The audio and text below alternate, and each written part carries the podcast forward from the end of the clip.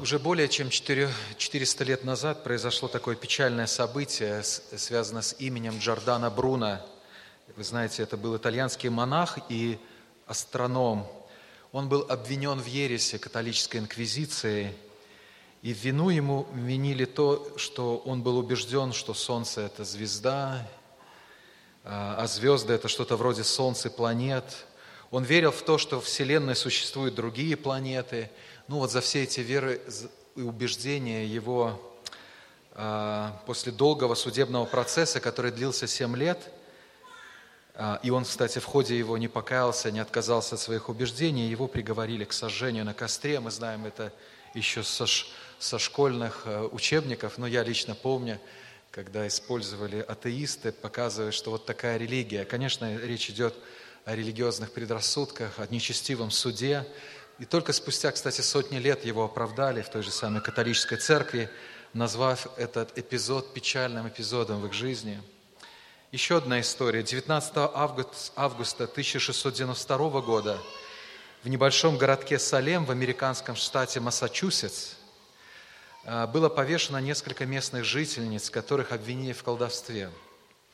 После этого последовали и другие так называемые охоты на ведьм, и много людей были сожжены, умерщвлены, и, только, и уже через несколько лет вот этот скандальный процесс был объявлен ошибочным, приговор отменили, кому-то это не помогло, они уже просто реабилитированы были посмертно, выжившим жертвам заплатили компенсации – и с этого момента вот этот процесс, он известен в истории Америки, так называемый Салемскими процесс над Салемскими ведьмами, считается одни, одним из самых позорных случаев в истории судебной системы США.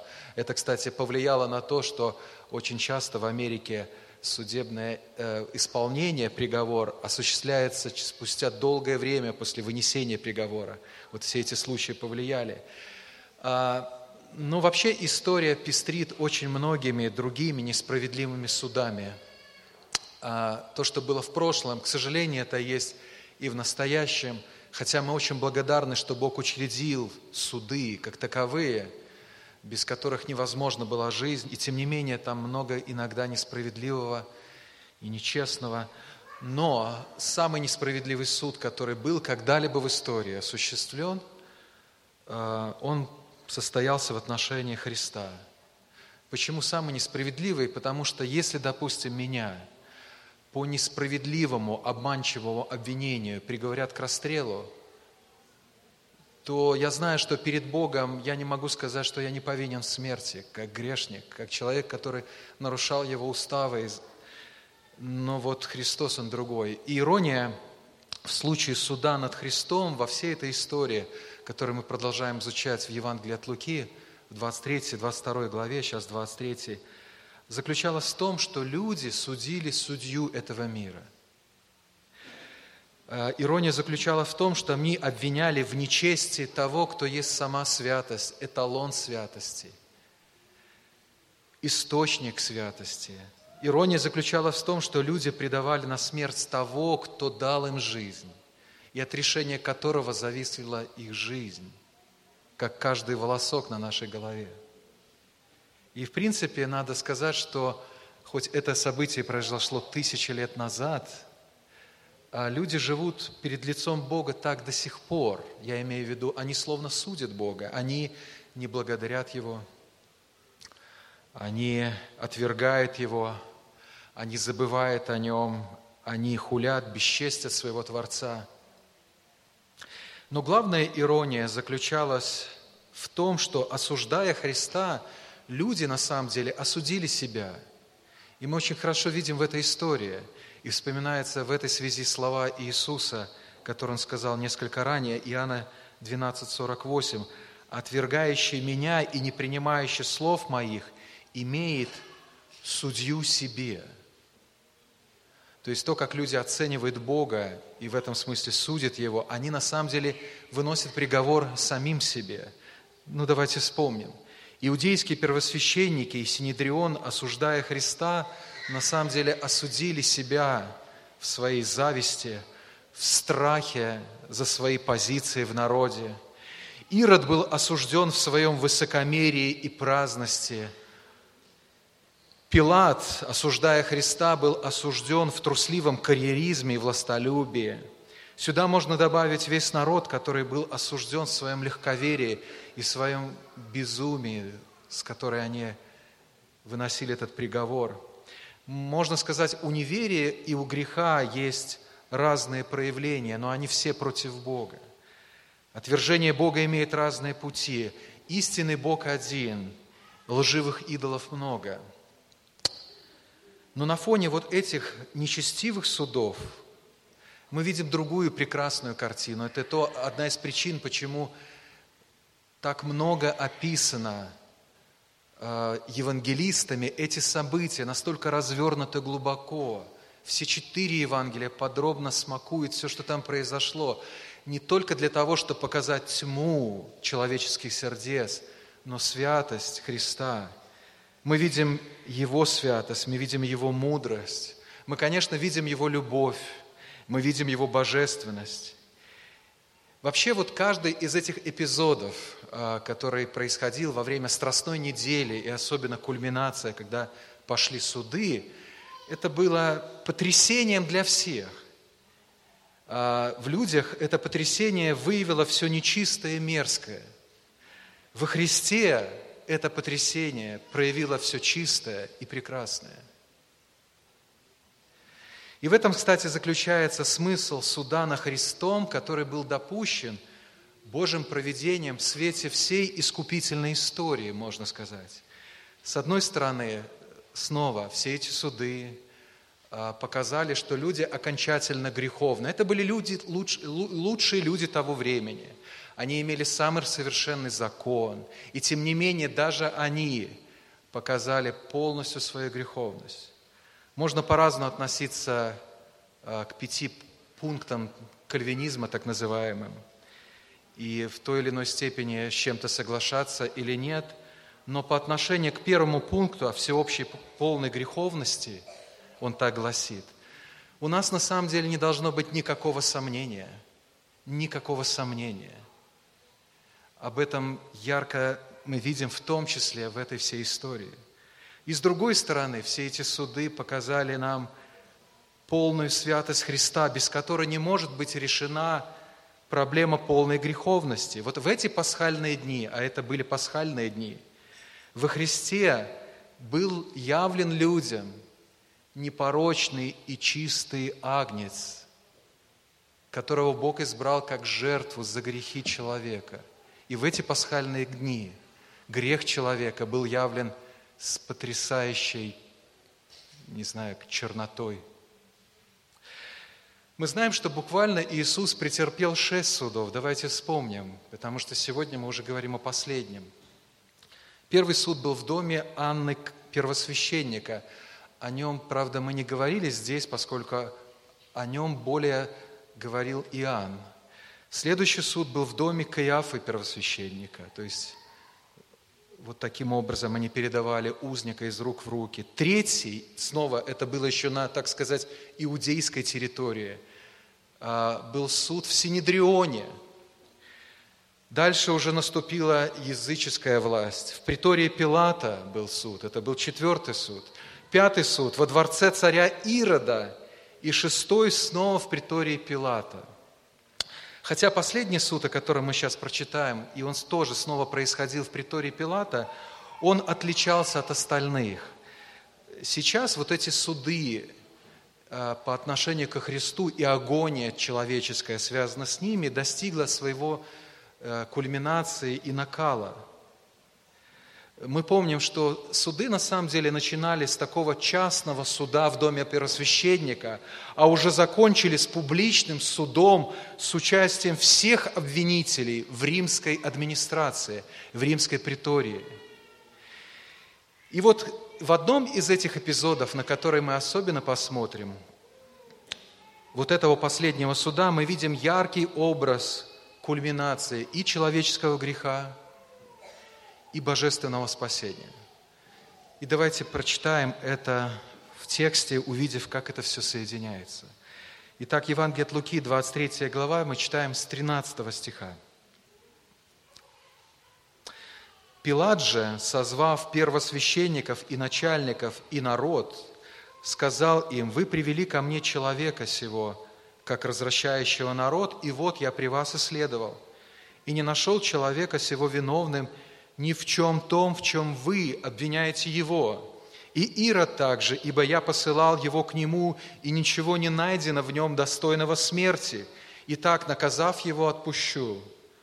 А ему нужно было для праздника отпустить им одного узника, но весь народ стал кричать «Смерть ему, а отпусти нам Варавву!» Варава был посажен в темницу за произведенное в городе возмущение и убийство. Пилат снова возвысил голос, желая отпустить Иисуса, но они кричали «Распни, распни его!» Он в третий раз сказал им, какое же зло сделал он, я ничего достойного смерти не нашел в нем, и так, наказав его, отпущу. Но они продолжали с великим криком требовать, чтобы он был распят, и превозмог крик их и первосвященников. И Пилат решил быть по прошению их, и отпустил им посаженного за возмущение и убийство в темницу, которого они просили, а Иисуса предал в их волю. Итак, вот перед нами окончательный вердикт, окончательный суд над Христом, который, как я уже сказал, достиг своей кульминации накала. И вот эта кульминация выразилась в появлении еще одного случайного, в кавычках, персонажа вот этой страстной недели, Варавы. Перед нами появляется еще одно имя, которое вроде бы не должно было бы там быть – Варава – Перед тем, как мы посмотрим на, на него и смысл его появления на сцене евангельских событий, давайте проследим события, которые послужили его появлению, потому что это станет понятно, что здесь делает этот человек. Итак, Пилат, как римский наместник или прокуратор, это его была должность, вы об этом слышали – имел право, как сегодня бы сказали, эксклюзивное, верховное право выносить смертные приговоры, потому что он был олицетворением Рима. И решение, следовательно, было за ним. Попытка списать ответственность на Ирода не удалась. Именно Пилату придется решать судьбу Иисуса из Назарета. Но мы помним, что еще при первой встрече, об этом мы читали в прошлый раз – а, Пилат ясно понял, что фактической вины вот на этом узнике по римскому праву, в свете которого он его оценивал, просто нет. Более того, он ясно понимал закулисные игры и понимал прекрасно, что Иисуса а, хотят предать на смерть его руками из-за зависти, из-за зависти по отношению Э, к популярности Иисуса, который он имел ошеломительную популярность э, у людей, у народа. Но я не думаю, что Пилат во всем этом волновался о судьбе этого безродного иудея. Я думаю, самым отвратительным для Пилата, для его некой такой гордыни римской – было то, что его самого хотели использовать вот в этих целях. Пилат сам ненавидел иудеев. И этому послужили многие конфликты, которые произошли накануне этих событий. Многие конфликты. И, конечно, он не хотел плясать под дудку иудеев. Кроме того, как известно, римские суды отличались всегда своей беспристрастностью. Нам до сих пор известно знаменитое римское право, которое изучают все юристы мира. И оно до сих пор оказывает на современную юриспруденцию своими стандартами какое-то влияние. Так вот, Пилат был представителем Рима, и он хотел олицетворять эту беспристрастность и холоднокровность Рима даже здесь, в этой бушующей мятежной Иудеи. В общем, Пилат не прекращал попыток осуществить справедливый суд и освободить этого назарянина. И для этого он, э, как опытный правитель, он хорошо знал все-таки свое дело, хотел, э, предпринял несколько вещей. И сейчас мы их перечислим. Во-первых, Пилат созывает всех обвинителей и всех возможных свидетелей. Мы видим в 13 стихе, он созвал первосвященников, начальников и народ. А, и я думаю, он хорошо понимал, что если Иисуса предали из-за зависти, значит, Иисус был популярен среди народа, это было очевидно. И, следовательно, вот этот народ, который сюда сейчас придет, он может выступить в некой роли адвоката, что ли – чтобы таким образом оправдать невиновного, опровергнуть эту очевидную ложь против него.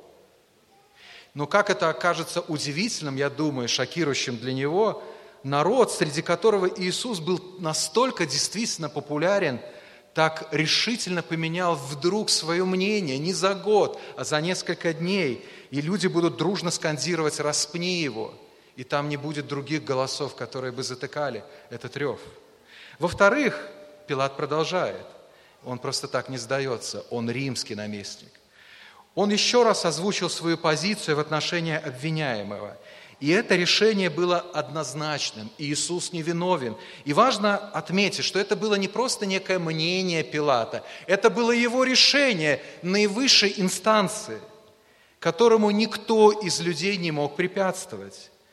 И прокуратор трижды озвучил свое решение, при том, он говорил не только уже от своего имени, а даже от имени Ирода, от имени Ирода, то есть от двух ветвей политической власти в Иудее и Галилее. И он говорил, мы не находим никакой вины в нем. Он трижды говорил об этом, но это также не устроило обвинителей Христа.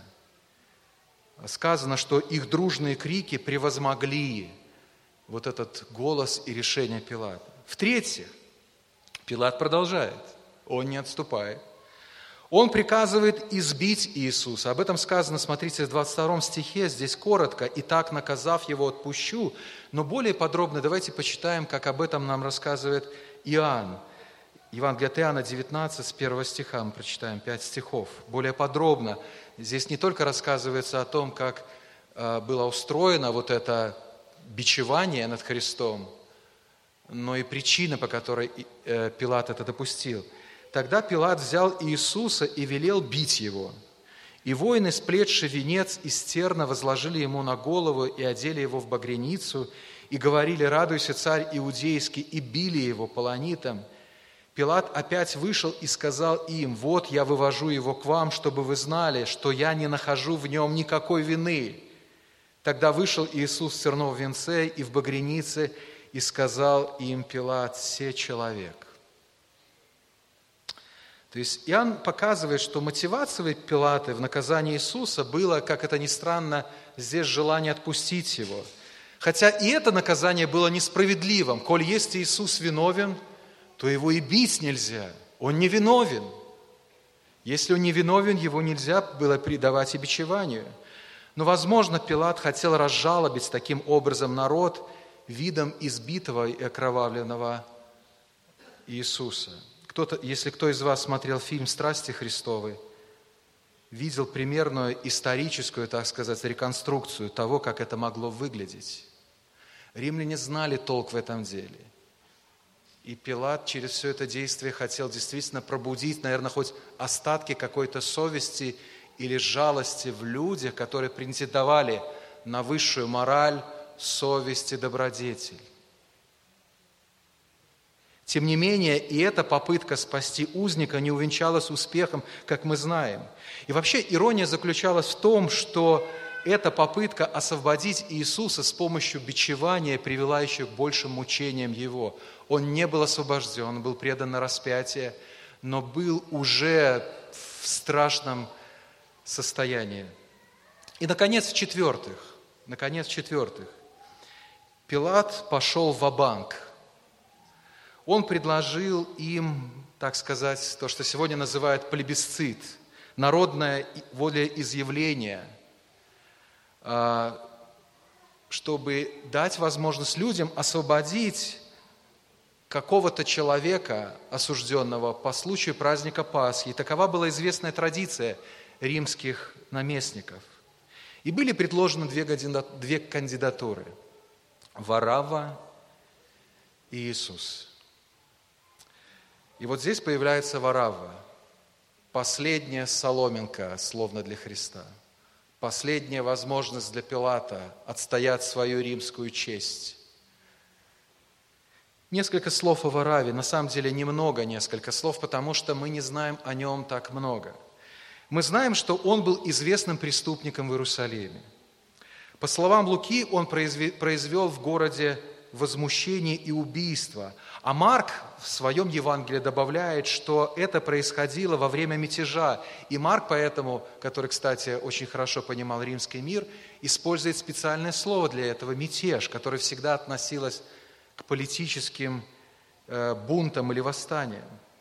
Отсюда, кстати, многие исследователи делают вывод, что, возможно, Варава был зелотом то есть принадлежал к религиозно-политической партии, целью которых было свержение Рима, притом насильственное свержение.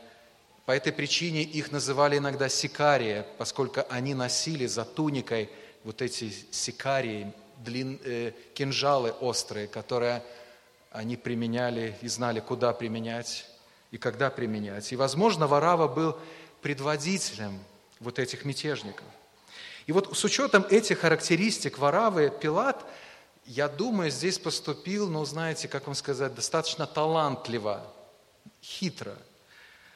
Э, подумайте, если иудеи видели в Иисусе нечестивца, как они говорят, то Варава более является нечестивцем. Очевидно, он убийца. Если они обвинили Иисуса в том, что он якобы не покоряется Риму, то вот перед ними человек, который предводитель мятежников. И здесь явно нет никаких даже подозрений. То есть, если обвинители последовательны в своих обвинениях, и они действительно беспокоятся о морали, о спокойствии, то они должны были, очевидно, освободить Иисуса, избрав Вараву.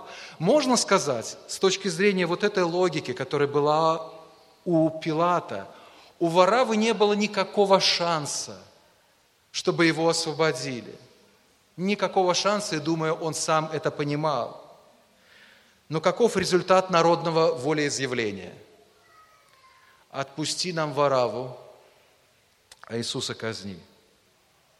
И, и все вот это еще раз свидетельствует о том, что иудеи предали Иисуса из-за зависти – и огромной ненависти по отношению к нему, когда ослеплена была всякая логика.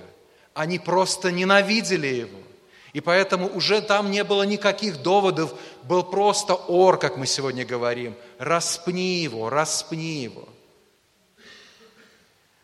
Их грех в отношении Христа, которого они отвергают, предпочтя ему вораву, красочно виден и в деталях имени этого преступника – знаете, что Варава имя означает буквально сын отца.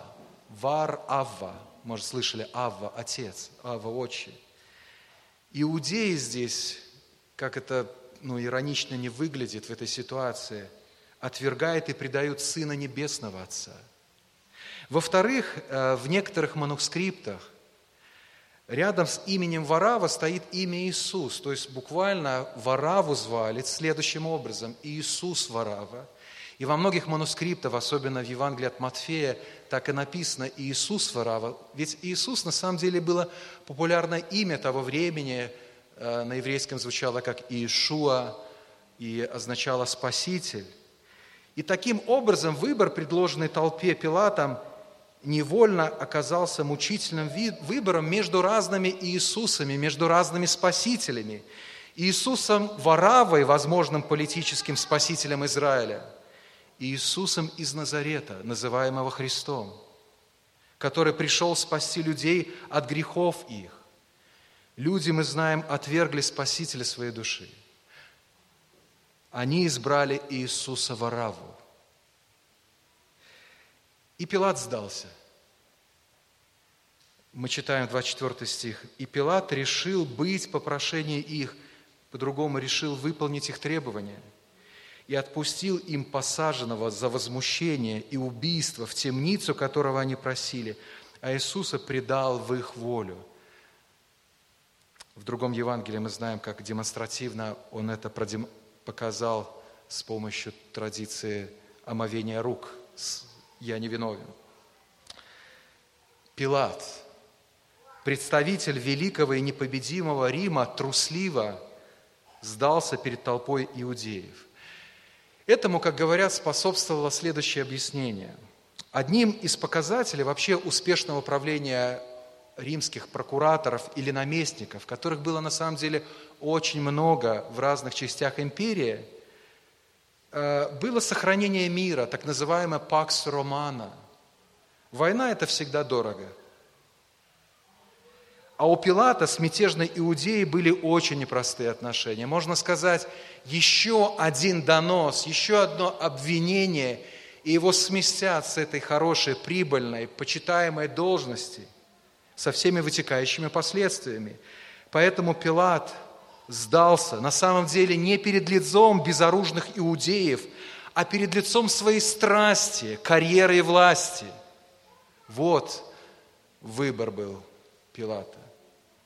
Ирония заключалась в том, что, по сведениям историков, Пилата через некоторое время все-таки сместили с этой должности по другому обвинению – и отправили служить в отдаленной части Римской империи. То есть он так и не сохранил то, что хотел сохранить, однако вошел в историю как тот, который предал Иисуса на распятие. Грехи людей, всех этих людей, предали Иисуса на распятие. Вы должны знать, что и ваши, мои грехи распинает Божьего Сына –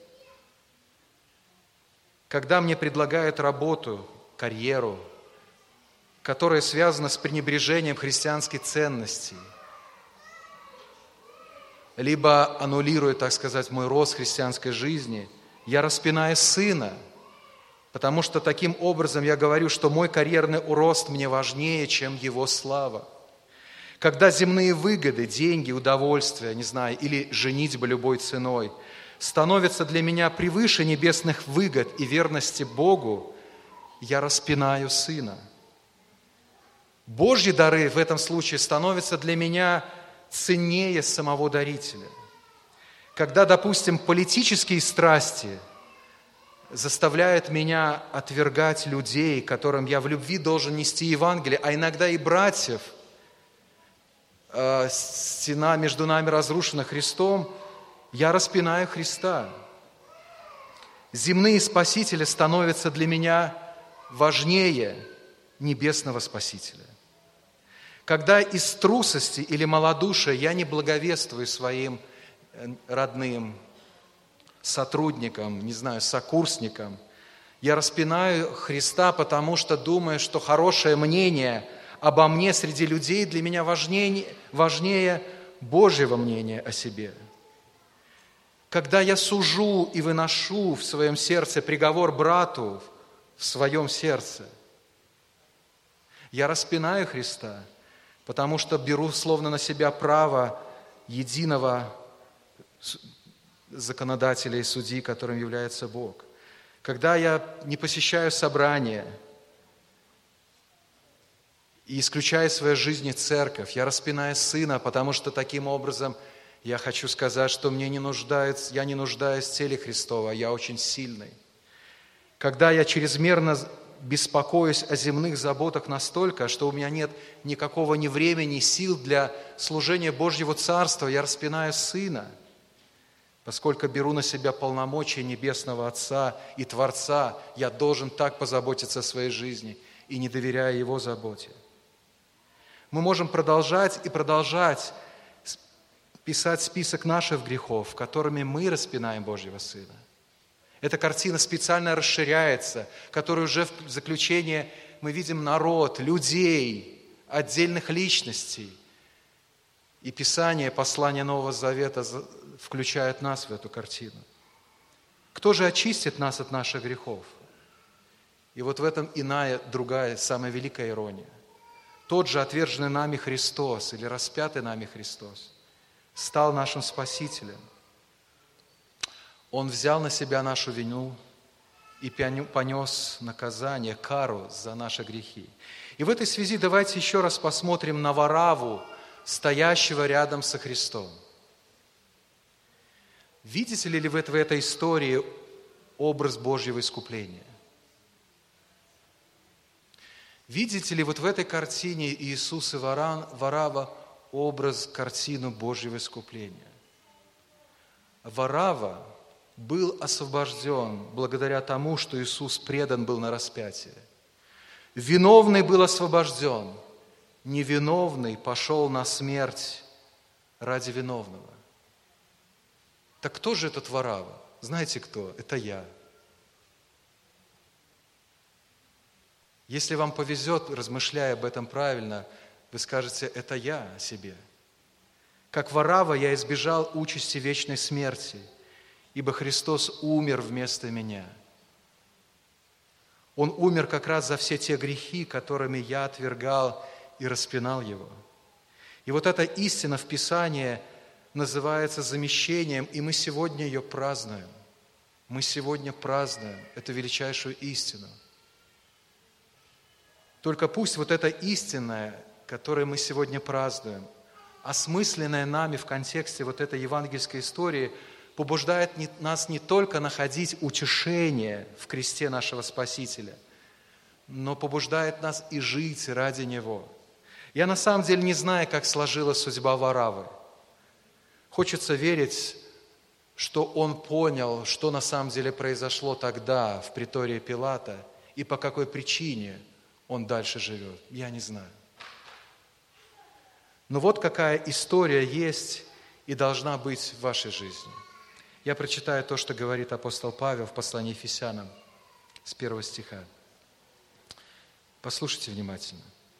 «И вас, мертвых, по преступлениям и грехам вашим – в которых вы некогда жили, по обычаю мира сего, по воле князя, господствующего в воздухе, духа, действующего ныне в сынах противления, между которыми и мы все жили некогда по нашим плотским походям, исполняя желания плоти и помыслов, и были по природе чадами гнева, как и прочие, мы лучше воравы? Нет – но мы читаем дальше, но Бог, богатой милостью, по своей великой любви, который возлюбил нас, и нас, мертвых по преступлениям, оживотворился Христом. Благодатью вы спасены. И воскресил с Ним и посадил на небесах во Христе Иисусе, дабы явить в грядущих веках преизобильное богатство благости Своей во Христе Иисусе. Ибо благодатью вы спасены через веру. И сие не от вас, Божий дар, не отдел, чтобы никто не хвалился, ибо мы Его творение, созданы во Христе Иисусе на добрые дела, которые Бог предназначил нам исполнять. Встанем, помолимся.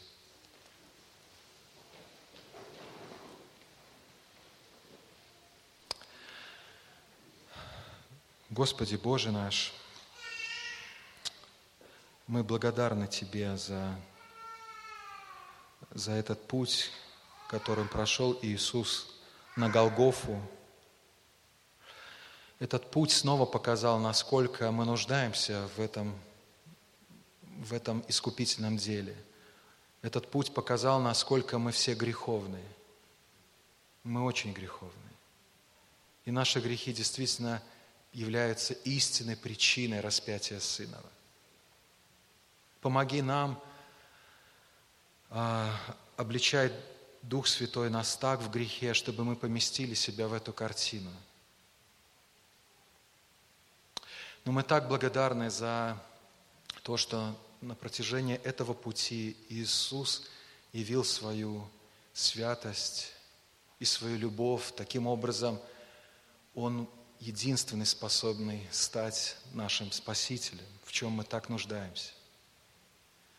Мы так благодарны за свет Христов, за Его великое сердце. И мы так благодарны, что Иисус совершил этот, но самый странный, величайший, но прекрасный обмен, который произошел. Это был несправедливый суд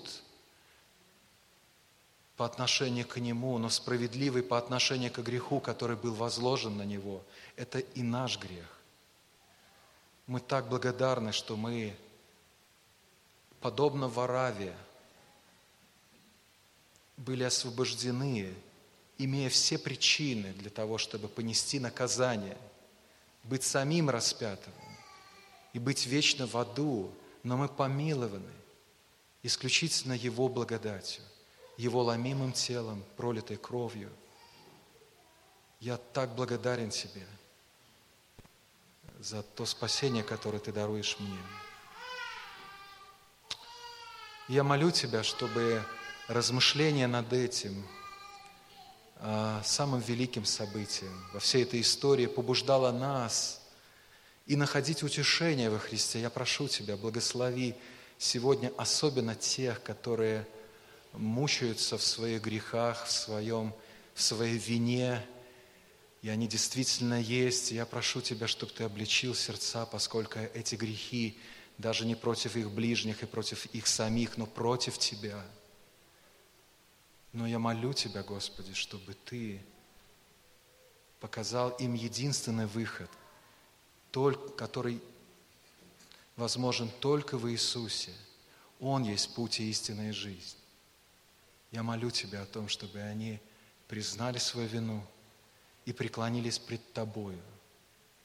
Молю Тебя обо всех нас, о детях Твоих, помилованных, которые сегодня вспомнили эту милость даже мы телом своим ее прочувствовали, мы помилованы. Помоги нам жить ради Христа, для Христа, имея эту прекрасную свободу, о, которых, о которой мы сегодня слышали. Но свободу не для потворства греху, ублажения плоти или жизни для себя, но жизни для Тебя, нашего Спасителя. У нас нет иной жизни – я очень прошу Тебя, благослови нас жить, как сыновья и дочери нашего Небесного Отца. Благослови, Господь. Во имя Христа мы все молим Тебя. Аминь.